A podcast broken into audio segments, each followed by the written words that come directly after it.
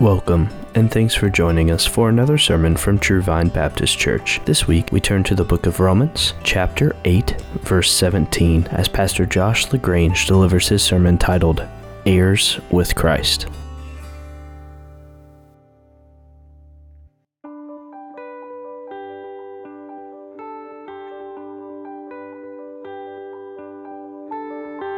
So we'll give a little bit of time for that transition. So with that, children, you guys can go to your Bible study time. And if you're in here, you can join me in Romans chapter 8. Romans chapter 8. And then while you're turning something else, want to pass along, church family matter. I've been meeting with the deacons in training. So the men of the church who are not yet deacons but are in that process of training, Mr. Darrell White and Mr. Brian Blair. And as I've passed along, in the process of that, before we ever even gave the agreement to move forward, we did an interview with them, asking some challenging, tough questions about their life. Scripture says that not only is the church family to recognize men of character and to nominate them, and so you all did this, but also the elders then do a time of some testing of looking into their life. That's kind of a tough thing to evaluate someone's character and actions and lifestyle. But we've done that, and so Pastor Ben and I feel comfortable moving forward and commending them, but this is something that we have always done in the past. We believe it to be a wise practice for the protection of the church. If anyone has a biblical reason why you believe either of these men ought not serve as deacons, bring that matter to Pastor Ben or I in order for us to be made aware of it, because we are not aware of something that would prevent them from serving in this capacity. All right, let's turn our attention to the Word here. We're in Romans 8, and we're specifically today going to meditate on verse 17, but to get the context here, we're going to back up to verse 12 and then read down through verse 17. So let's begin in verse 12 there. So then, brethren, we are under obligation, not to the flesh, to live according to the flesh. For if you are living according to the flesh, you must die. But if by the Spirit you are putting to death the deeds of the body, you will live. For all who are being led by the Spirit of God, these are the sons of God. For you have not received the spirit of slavery, leading to fear again, but you have received the spirit of adoption as sons, by which we cry out, Abba, Father. The Spirit himself testifies with our spirit that we are children of God, and if children, heirs also, heirs of God and fellow heirs with Christ, if indeed we suffer with him, so that we may also be glorified with him. Let's pray. Our Father in heaven, Lord, we come to you and ask for your mercy to be on us as we study. You are exalted in the heavens. Those gathered around your throne, they are worshiping you. They see your worth. It's only here in this place that we struggle to comprehend your glory. And so, Lord, we ask that you will give us understanding of it. Father, we pray that you show us more of yourself. Father, we pray that you reveal your truths. Lord, you have revealed yourself in your word. That's why we are spending this time opening it up. Help us, oh God, to see, understand, and then to come to know you.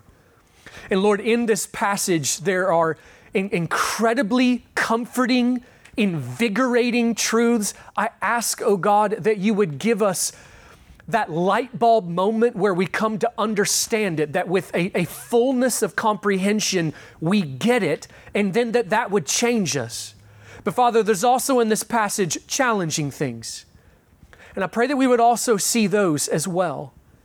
Father, show us the glory of the inheritance that we have coming to us in Christ, so that, Lord, we're able to be strengthened, able to rejoice, able to persevere, Father, and that we will live in greater obedience to you. So, Lord, we pray, reveal your truths, reveal yourself. Give me help, God, to preach and be faithful Lord, to say only what's helpful and to explain this text in a way that honors you and is useful. So please bless that and bless all of our ears to hear and receive, O God. We pray hallowed be your name, Lord. And we ask this through the name of Christ. Amen. John Newton, that's the guy who penned what is probably the most famous hymn in the English language, Amazing Grace. He said in a sermon one time that as Christians, those who are in Christ, that we ought to think of our lives as a trip that we take because some rich relative has left us some massive inheritance. It's ours, but we got to show up and receive it. So he says, imagine, now he wrote in the days before cars, so he says, imagine you climb into your wagon and you set off on this trip. You have an inheritance, it's legally declared as yours. You just have to make the trip, show up, and it's yours. So you set off on your trip, but along the way, you break a wagon wheel. I guess that would be like the older version of getting a flat tire on the way. You break a wagon wheel on the way on this trip. But he says, everyone would think you crazy if you had to walk the rest of the way, and all the way you just simply complained and whined about this broken wagon wheel. You're on your way to riches. There's an inheritance that is yours. Rejoice. Forget about the wagon wheel. Forget about the annoyances, the difficulties on the way. Rejoice, for you're claiming an inheritance. What we have here in verse 17 is really the logical conclusion, the logical next step in everything that we have been seeing building up to this point. Remember that the first 11 chapters of Romans are laid out as a logical argument. And so consistently when we come and we look at the new truth in a new verse, we'll kind of say like, okay, well, yeah, that makes sense based on what we've seen building up to this. What we have in the first part of verse 17 is just the next logical step. Last week we saw we are children of God. Well, this also means that we are heirs of God. There's been this building argument. So I can say one sentence and really kind of summarize 7 chapters of the book of Romans. There is therefore now no condemnation for those who are in Christ Jesus. That one sentence kind of summarizes 7 chapters of what we've seen building up. For those who are in Christ, we have received the Spirit of God. That's what the subject matter of chapter 8 has been all about. He is working to make us ready for the kingdom of heaven. In the kingdom of heaven, we will be made completely holy. He is at work right now. He's getting us ready. This work of sanctification is getting us ready for the life everlasting. It's like the prototype before the finished product is revealed. He is at work preparing us, and he is testifying to us of our adoption. You are children of God if you are in Christ, and if children, then heirs. But there's more that's revealed in verse 17. There are some things revealed there that we wouldn't understand unless it were explained to us in this passage. And so what I want to do is just spend this time meditating on what's in verse 17 and how this applies. I've got it broken into 4 parts, just kind of 4 phrases that are in verse 17 there. I want to work through the phrases, end with some application. You'll notice that this is simply further teaching underneath this 7th work of the Spirit in our lives. So we've been seeing this ministry of the Holy Spirit. He is working in these various ways. We've mentioned that there are 9 of them. We've been working on this 7th one, and what happens is when we come to the 7th one that he testifies of our adoption, well, there's more that he is leading us to understand and rejoice in. So this is just further teaching underneath. We're adopted as children of God. There's some big things that it means. So we're meditating on that this morning. So I'll walk through these parts and then just some final applications. So we'll do it A, B, C, and D. So here's letter A, if you're taking notes. You see there in verse 17, we are heirs of God. heirs of God. Now, if you're just joining us, or if this study of the Bible and some of these truths we've been looking at are still kind of new to you, there's a major point that we need to make from the very beginning here. It's a major point that is made again and again repeatedly in the book of Romans and in the Bible. These promises that we're talking about, eternal life, you have the Spirit of God, adoption, these promises, these are not for every soul on the planet. These promises are for those who have come to God to receive them. There is a way that you can come to God even where you sit right now. In the next 5 minutes, your eternity could be changed. But that won't happen unless you come to the understanding that apart from Christ, apart from this salvation that God explains, you are not okay. And so I got to give the warning that if you're sitting there right now and you're thinking to yourself that you're fine with God because you believe that you are good or you've done enough good deeds or I'm sure in the end it's all going to work out because everything just works out in the end, that is the opposite of the message of the Bible. The message of the Bible is what God has done in history to save people who do not deserve this, all who come to Christ, to seek refuge, to be pardoned of our sins. And so this is the message that God calls the gospel. You are not okay on your own. You've broken the law of the holy God who is creator and your judge. You are not right with him on your own where you stand. You need to be pardoned. You need to be forgiven. You need all of these promises given to you, and you can receive them when you will turn in faith, not by your works, not by your goodness. Turn in faith, trust in Christ. We are forgiven of our sins, made right with God, justified, adopted, and then God begins the work of transforming your life. So yeah, he's going to work on you, but it comes after the forgiveness. So when the Bible uses this language of in Christ, that's what this means. So these promises, I speak to you who are in Christ. What we're told is that yet another of the gifts and the graces that God has lavished on us is that there is an inheritance to come. Now, it's mentioned just briefly here in Romans, but let me take you to a passage where there's a little bit more said about it. Flip over to the book of Ephesians with me, if you want to turn there. Ephesians chapter 1.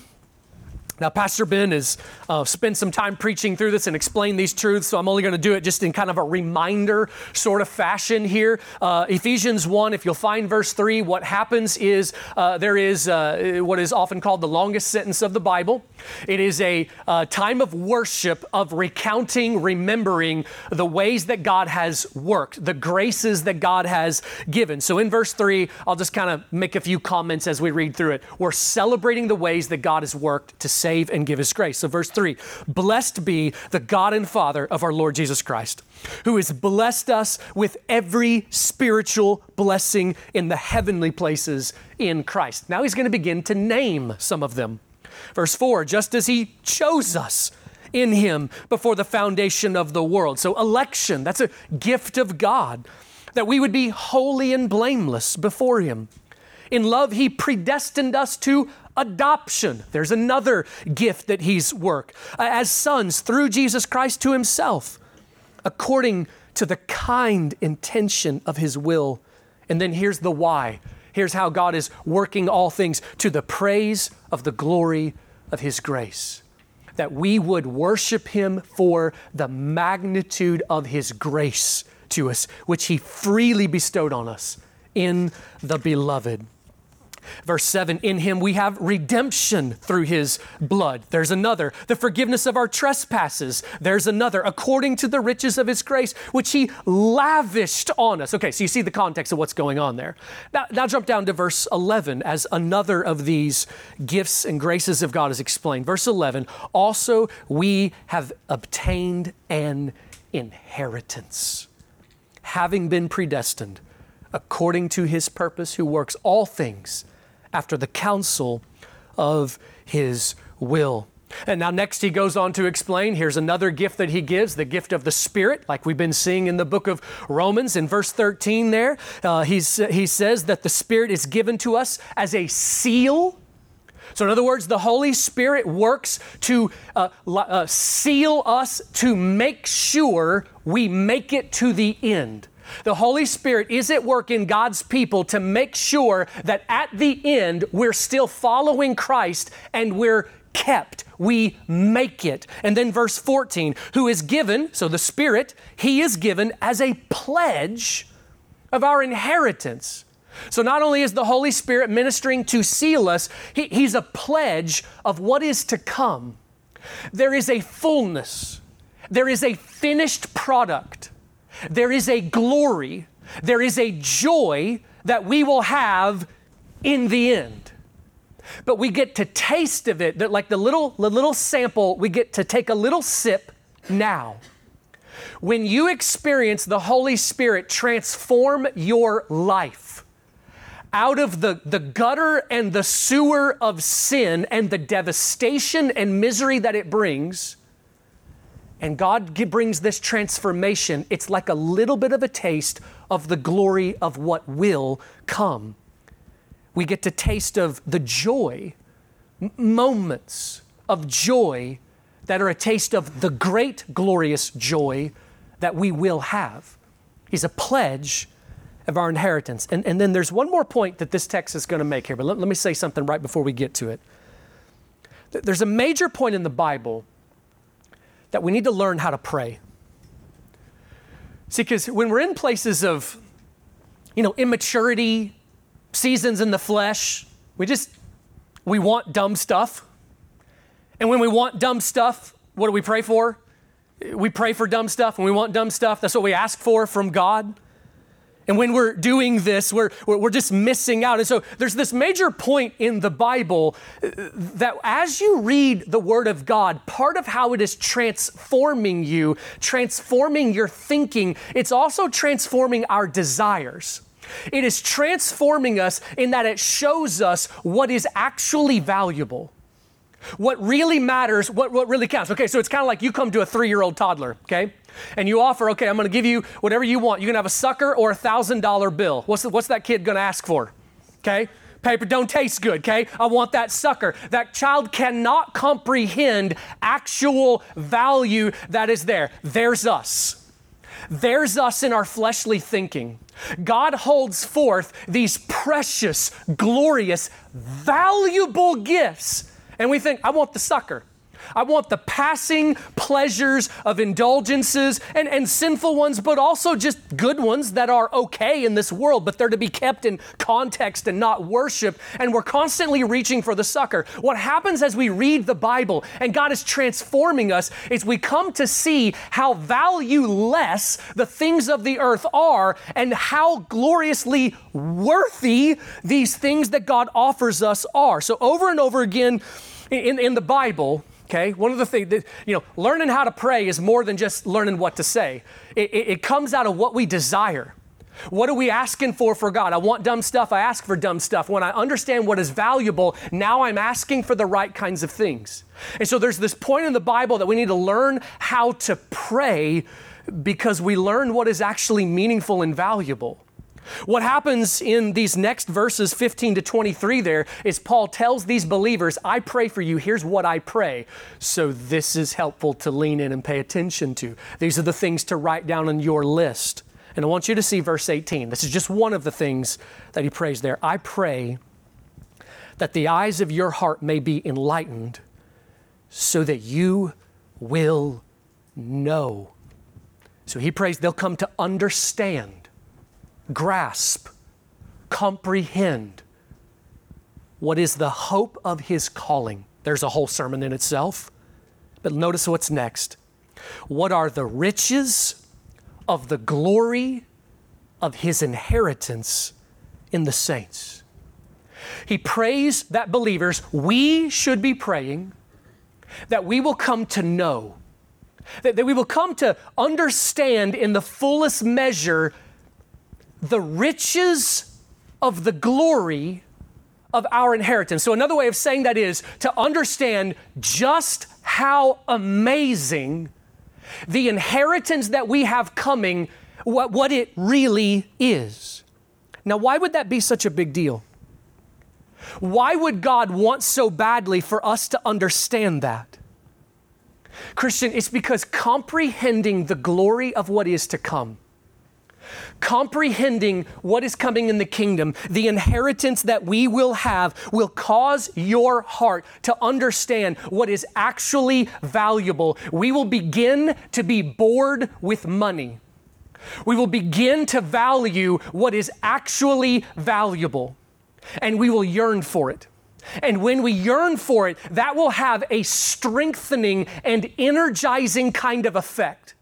When like the light bulb comes on and we begin to desire what is actually desirable, your entire way of thinking and how you look at the world will change. And this is why the world will look so strangely at Christians who are not obsessing over the pleasures of the earth, but we have our sights set on something that is infinitely more valuable.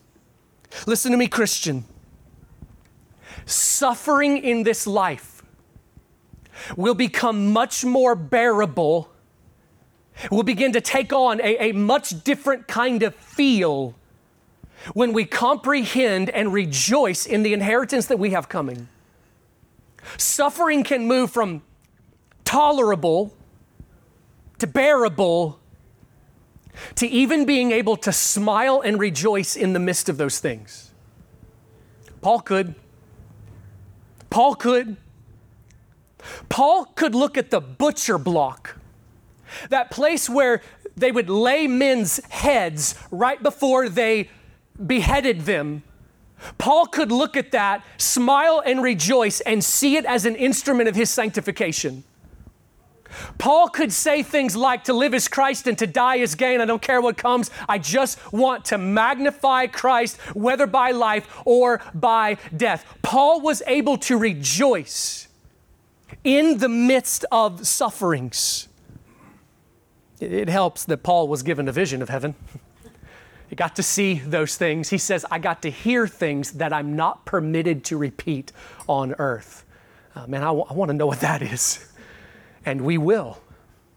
He was so shown glory, and it was able to change his entire perspective of how he viewed suffering.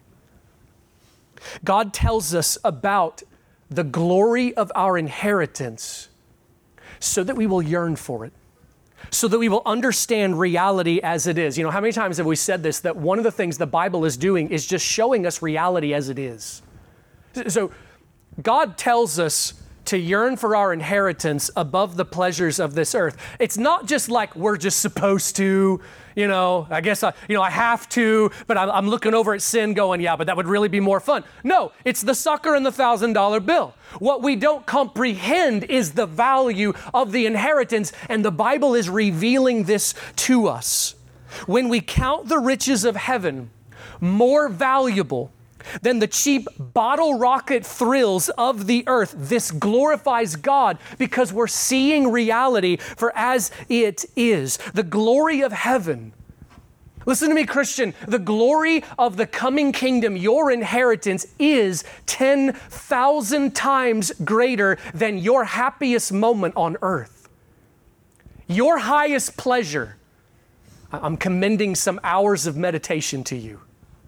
Your highest pleasure on this earth is but a dismal fraction of the joy of the glory that is to come.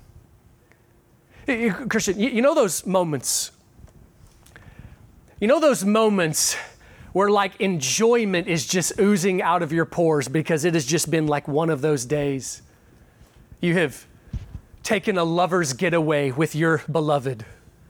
You're sitting on the porch, watching sunset, just enjoying. And you may just like actually sigh. You ever had those moments you just actually sigh? It has been so good. One of those rare days where everything went well on the earth. You ever find yourself in those days going, oh, I wish every day could just repeat like this, and you just have this enjoyment. Christian, the glory of the kingdom to come and your inheritance is thousands of times greater than the joy you have in that moment right there. You need to consider the glory of your inheritance in times of suffering in order to strengthen your heart, but also in times of rejoicing. These moments of the earth will seem as but a cheap piece of gum compared to the glory of what is to come when we inherit the kingdom prepared for us by our Father. Christian, you are heirs of God. The infinite God has sat and planned, how can I reveal glory to my sons and daughters? You will know it in the inheritance. Well, secondly, letter B, not only will we inherit, but the text says that we are fellow heirs with Christ, that we're going to inherit, and we're going to inherit with Jesus. So we will inherit with Jesus, so that begs the question, well then what is Jesus inheriting? Answer, everything. Everything. Now I want you to follow this with me. This is going to be kind of a roundabout way of getting to some of this, but I want to try to show you how this ties into the entire narrative of history. And the Bible is showing us the narrative of history, not as feeble grasshoppers on the earth think it is, but from the perspective of heaven, of what the narrative of history actually is. What is the storyline that defines history? Well, follow this with me. God created, God owns, and God rules. He made it all. He owns it all. He rules over all. He rules over the universe, the physical and the spiritual. He owns and rules all of the cosmos. In all of the cosmos, we are aware of only one place where there is rebellion against his sovereign lordship, and that's this place. To use C.S. Lewis's illustration, if all of the universe, if heaven is singing the praises of God, is exulting in worship, we're the silent planet. We're the place of rebellion, but we belong to God. He owns us. He rules us. We owe him love and worship and joy. You've heard the quote, there is not one square inch over all the cosmos over which the Lord Jesus does not claim mine over. God owns it all. He rules it all. It's all rightfully his, and he's going to get it. He's going to get it. He's going to get every molecule, every inch, every single thing he created is in the end going to bow the knee and give him glory. That includes the angels who fell. That includes the souls, the rulers of the earth who now seem powerful. They will fall on their faces. They will give glory to God. All things were created to, in the end, magnify his name, even if it is the glory of when enemies crumble before him and are made a footstool for his feet. The Lord Jesus is going to be bowed to by everything. And Jesus came, follow this, Jesus came to die, suffer the justice price of sins, be buried and raised from the dead. He did this to save souls. We know this. But you do need to understand that more is happening in the salvation of souls than just securing your everlasting happiness. We rejoice in that. But you need to know that God was accomplishing more than that. He came to take back what is rightfully his. Every illustration falls short, and this one will, so I'm going to combine a couple illustrations, but just consider this with me. It would kind of be like, let's say armed thugs came against your house and they overtook your house. They overran your house, and you had to flee in that moment, and they are now occupying your house. Here's the question. Whose house is it? Whose house is it? There are two answers to that. One is, it's yours rightfully. You have the deed. Legally, it belongs to you. But practically speaking, someone else is occupying the house. So what do? You go get superior firepower and you go take it back. Now, the illustration kind of breaks down there because when the fall occurred, understand this, God did not flee. This is where we need to combine a different kind of illustration. Husbands, let's suppose that a man came and stole your wife. What do we mean by that? What we mean is he came and stole her affections. He won her heart in a deceptive kind of way. So whose wife or whose is she? Well, there are two answers to that. There's who she should be, but then there is also what is happening right there. And so if a husband said, I'm going to go get her back, what does he mean by that? Well, though a husband would be tempted, he doesn't just mean sheer brute force and superior firepower, though those are the fantasies that would roll in a man's mind. He means more than that as well. He also has to go and win her affections back to himself. So follow this. In our sin, when mankind fell, when we were deceived and we put our trust, we retracted our trust from the Lord God, and we placed our trust, our allegiance, and those affections in another. There is a way in which we became someone else's. Satan gained control in the earth. The Bible says that Satan is the prince of the power of the air. He is a Lord, lowercase L, he is a Lord in the earth. Now, it's not rightfully his. This isn't his lawfully, but he has stolen the affections. He has stolen the trust, the allegiance, the submission of those who are on earth. We bowed the knee. Now, understand that God in his sovereignty, he has allowed all of this, and in mysteries we cannot comprehend, even ordained all of this. And in the end, when it is all said and done, and we all look back on the history of how God brought these things about, he will get greater glory than if he had forced a history to come about that was all pleasant. The way that all of these things are going down will in the end magnify and display his sovereignty, his grace, his mercy, his glory more than if it had gone the way we would have liked to have written it, all nice and happy with unicorns and rainbows. God is going to get glory. But it is important for us to understand how all of this ties in from the perspective of what Jesus came to do. Jesus came to save souls, but he also came to win us to himself, crush and defeat his enemies, put them as a footstool beneath his feet, and take back what is rightfully his. Because follow this, Jesus could have come and taken back the earth in a much different way. A way that would have displayed his power, but would have meant no salvation for us.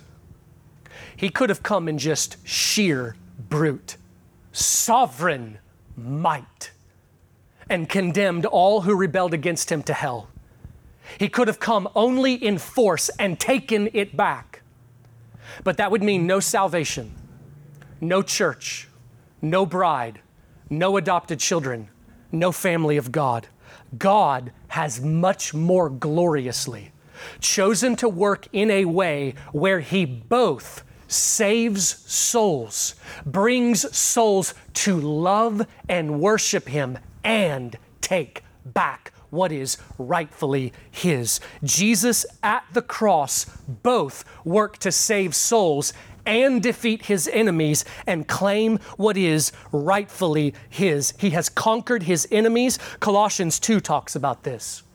that in verses 13 to 15, if you want to jot those down to take a look at some other time, it talks about the fact that we have been saved by the blood of the cross. And then immediately afterwards in verse 15, it says, when he had, Jesus had disarmed the rulers and authorities. That's the rulers and authorities in the heavenly places.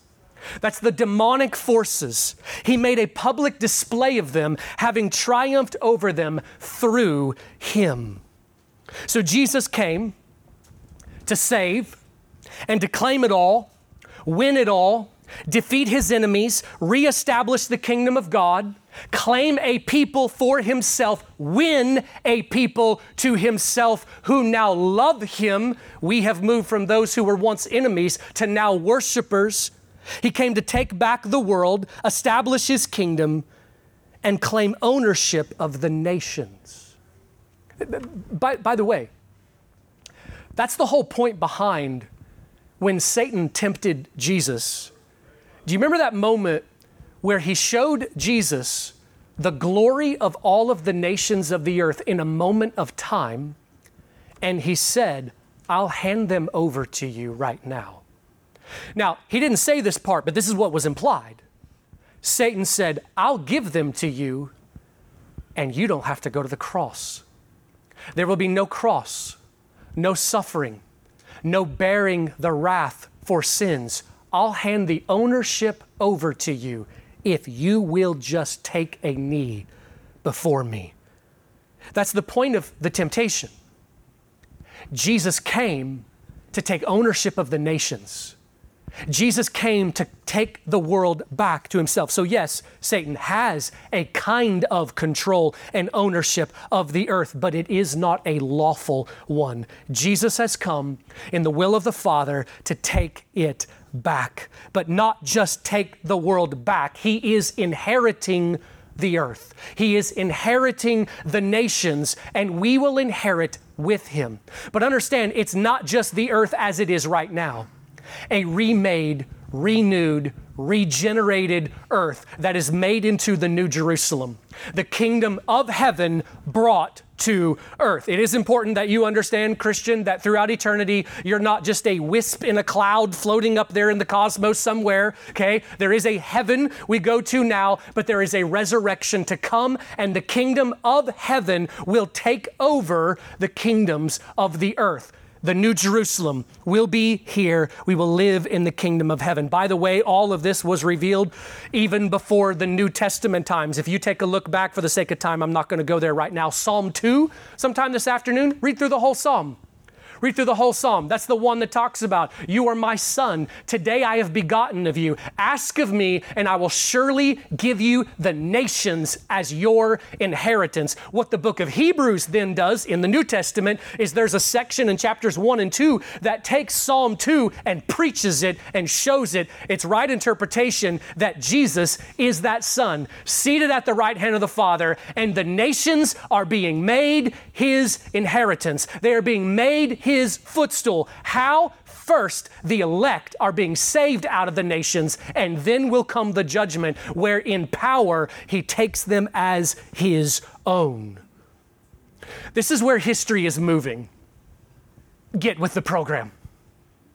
This is where history is moving. Jesus is king.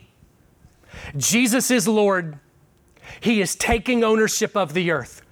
Flee to him for refuge. He is Lord. Turn to him as Lord. Retract the trust you're putting in others and place it in the Lord Jesus. If you do, then you will be saved. He is inheriting all things, and we will inherit with him the kingdom prepared from the Father. And by the way, numerous other passages in the New Testament reference this truth as well, that we will inherit with Christ. Romans 8 is not a fluke passage. In Revelation 3:21, Jesus says, he who overcomes, I will grant to him to sit down with me on my throne. Well, thirdly, letter C. Going back to Romans 8 there, you notice that the first part of the verse, it's all happy. We rejoice. You may like to go home right now. We're not. Notice the rest of what comes. Here comes the challenging part. Notice that there is a conditional if.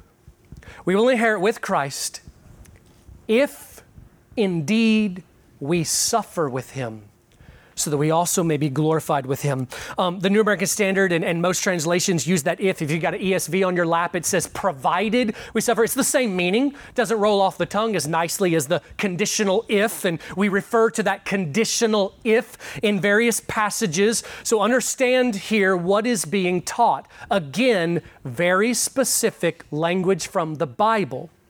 Very specific language speaking of how we are saved and what evidence the true Christian has. So we've been talking about who are the sons of God, the sons and daughters. They're the ones being led by the Spirit. You have the same truth being repeated here. It's just stated in a different kind of way.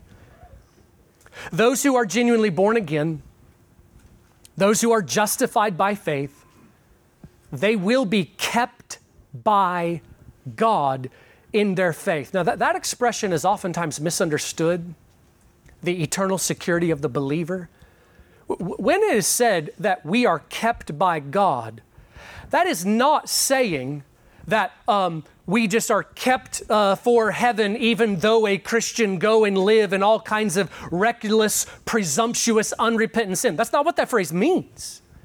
It means that we are kept following Christ, that God is continuing to minister to his people. The Holy Spirit is convicting and pressing and urging and awakening faith, and by faith we will keep following Christ. This is the doctrine of perseverance of the saints. It has two parts. One is those who are truly justified. You are eternally secure. You are safe in Christ. But the other side of it, the truth that must also be stated is those who are truly in Christ, they will persevere to the end. True Christians will not fall away indefinitely. True Christians can be stupid. Ask David or any one of us. True Christians can have seasons of temporary falling away. And I know that that language can make some of you nervous, but it is in the Bible. There is talk of temporary falling away, but true Christians repent.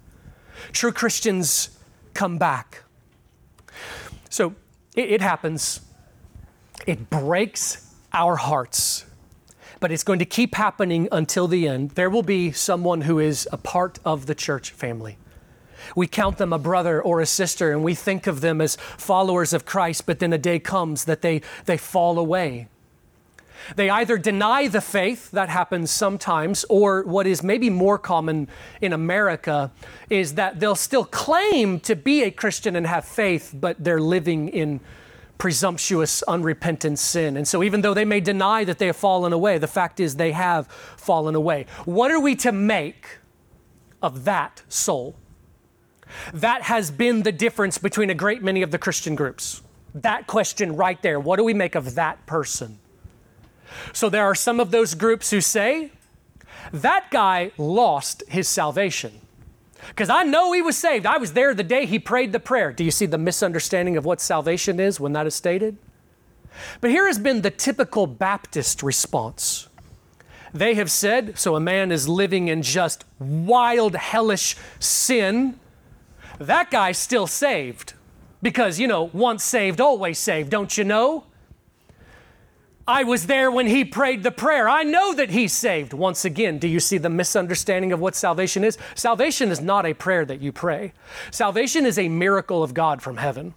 We respond in faith, but salvation is the work of God.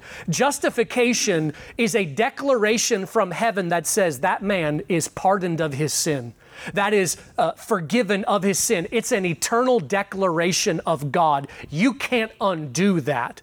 But what the Bible says is that those who are truly justified will be worked on by the Spirit and will be kept. And so the Bible comes to that guy and this guy and says, both of you are wrong. You cannot lose your salvation, but those who are truly saved will follow Christ. And that's why the Bible is so very specific about its language to say things like this. Who are those who are truly in Christ? Verse 17. Those who will suffer with Christ without falling away.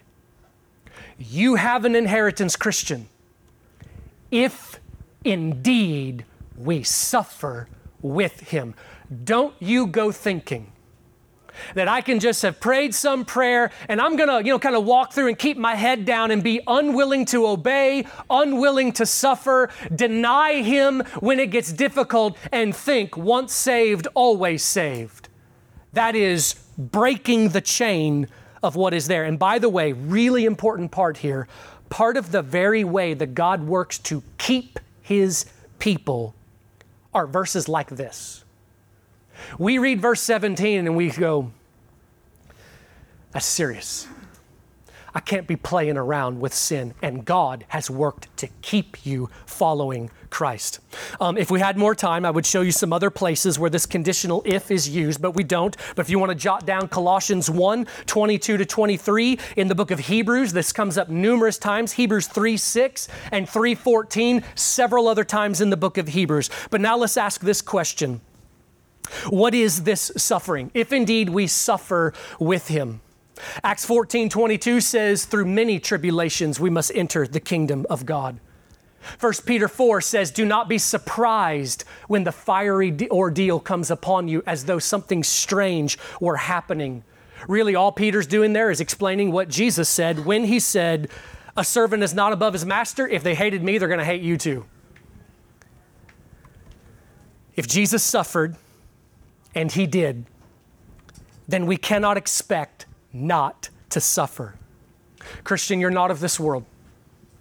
If we think of the thinking of the world, the worldviews of the world, the code of the world, the treasures of the world, the attitude of the world as a river and there's a current, Christian, time after time in 100 places, we are swimming against the current. We are going to be singled out and different. You are out of sync with this world. The world is playing One Tomb and we're playing Amazing Grace. You stand out when you are living in obedience. And so, Christian, when you run the race and live in obedience, there is going to be tribulation that comes in a variety of kinds of ways. So when I say that there's going to be tribulation, one of the first places that our minds jump to is persecution or maybe even slander for the name of Christ. And it should. Let me just kind of give you a question to ask. If you never find that you're the odd duck out of the group, if you never are the idiot in the room, if you never get the eyes rolled at you, the glares, the sneers, and just the, in general, brushing off because your views and thinking are just so contrary to everybody else in the room, I want to ask, this is a question to ask ourselves, am I really engaging? Am I really being vocal? Am I really defending and sharing the gospel? But understand that slander and being the idiot of the room, that's only one kind of difficulty. And there are many more. The Bible tells us that in the path of following Christ, there will be many different kinds. Understand that cancer, financial loss, family hurts, earthly annoyances, as well as slander or persecution. This is all part of the tribulation that is a part of the road of following Christ. You got to understand that when cancer hits, no, that is not persecution from man, but there is a way in which it is opposition to you. We talk about the fact that God is sovereign over our afflictions, and we need to preach that to ourselves, that if you endure something awful and there is pain, you need to know my Father who loves me has ordained this and he means it for my good. But also understand that there is a spiritual enemy who is the direct cause. God has allowed him to work, and he has very different intentions by sending these pains and these difficulties. Paul's thorn in the flesh, God said, I have purposes for you, but who was the direct cause? Satan himself. Christian, you're going to suffer. And we have to accept that. We're going to have seasons of our life where we don't suffer much. God is kind that He often gives us seasons of rest between storms. But we really do need to know that times where life is peachy are the exceptions and not the norm. And if we get to looking at our life and there are long stretches where everything is just nice, we really need to ask ourselves some questions of, am I just living a safe, nominal religiosity? Just trying to, kind of attend church, but I keep my head down, not speak out, not engage, not oppose the armies of darkness, and just do a nominal kind of religious existence. Listen, that is not actually following Christ. That's not the road Jesus walked. Jesus walked the gauntlet of the road to Calvary with the sneers, the insults, the spit thrown at Him, and bearing the burden of the cross. Jesus said, "Follow me." If you are walking a path of roses, it's not the road your Savior went before you. We are called to follow Him. Christian, I got to tell you, if you engage, run the race, if you really step in, you're going to suffer. And some of it in just very obvious kinds of ways. If you minister to people, you're going to have difficulty. Do you know why?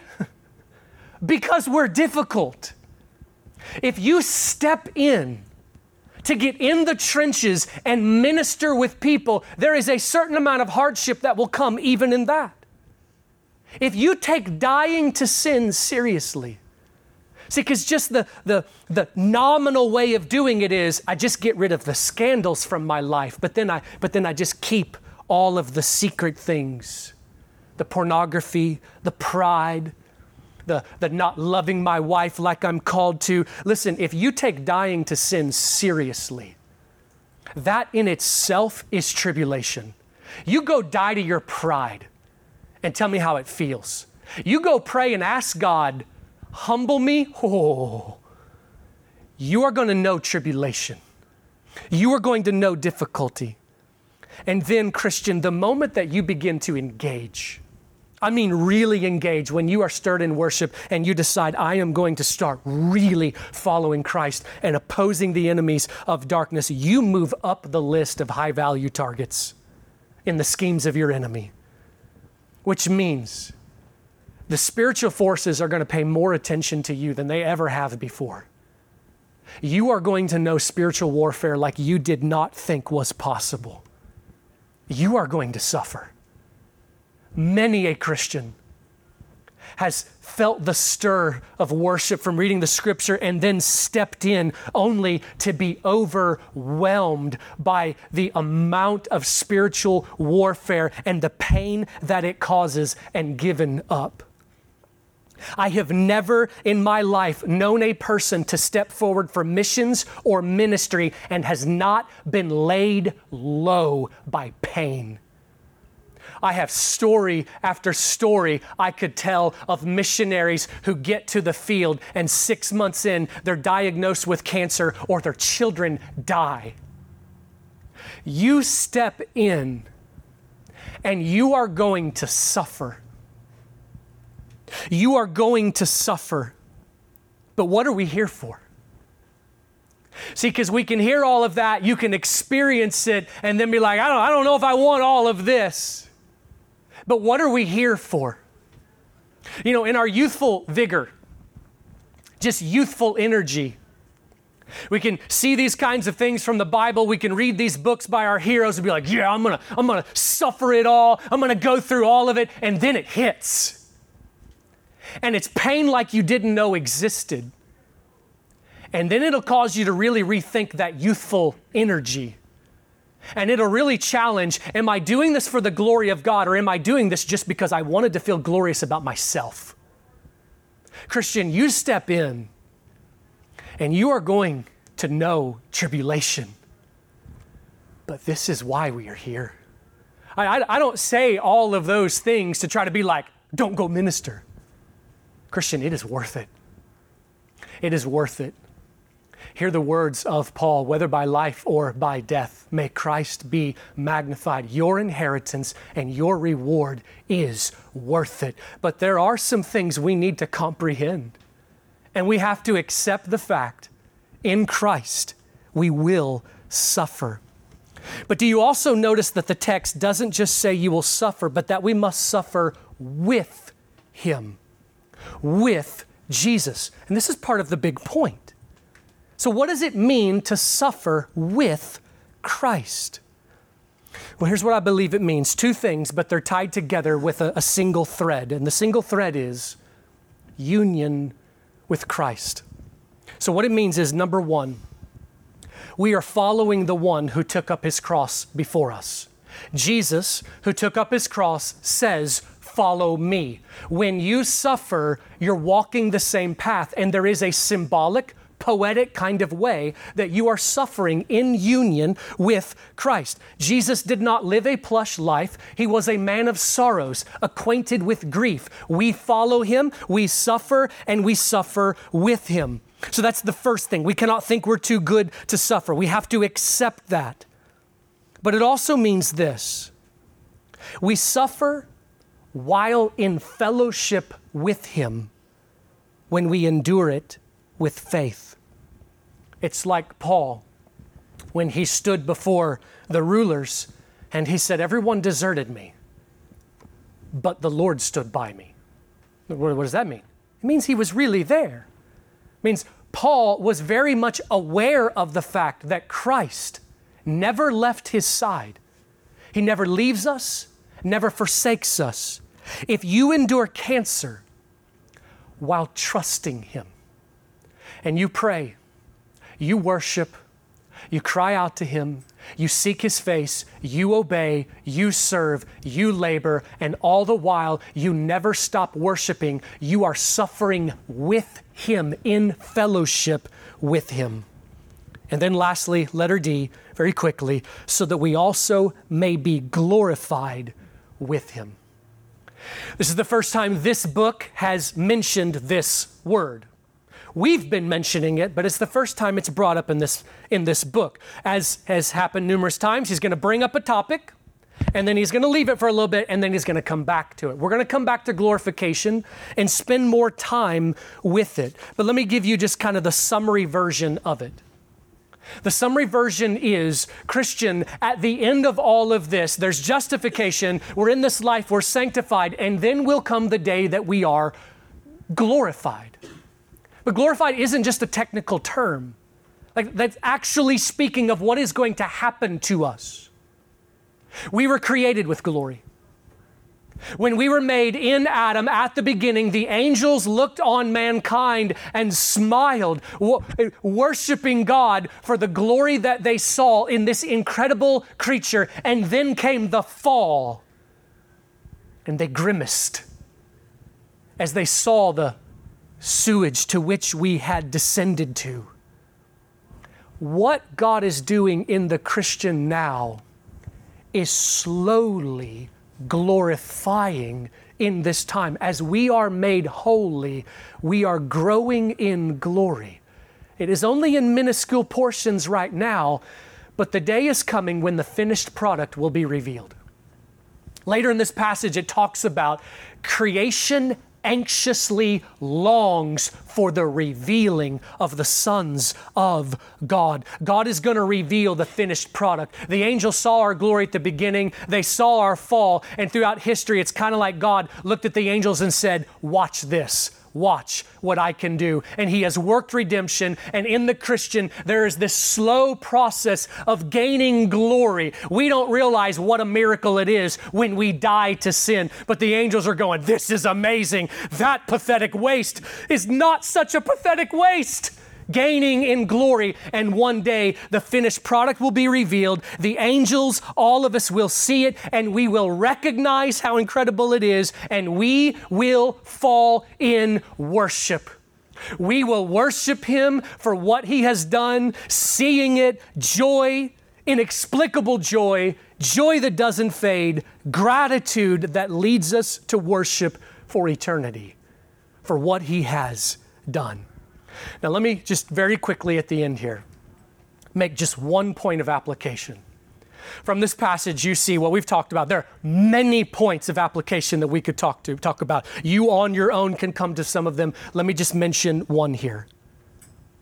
Christian, we're always tempted to give our energy and to orient our lives to try to gain our ultimate now, like to try to get our treasure now. That's always the temptation. There's a sucker and a $1,000 bill, and we're always reaching for the immediate pleasure of the sucker because we don't comprehend the glory of what is to come. But the Christian, as we come to learn these things, we set our sights higher and farther beyond this life. So you know what happens? We all get to daydreaming about those things we would like to have. You ever do that? Now, I don't encourage it because they can stir some greed, stir some lust, but you know, people have played that game. Maybe you've played it. What if I won the lottery? What would I do then? That's a dangerous game to play. Don't do it. I'm being serious.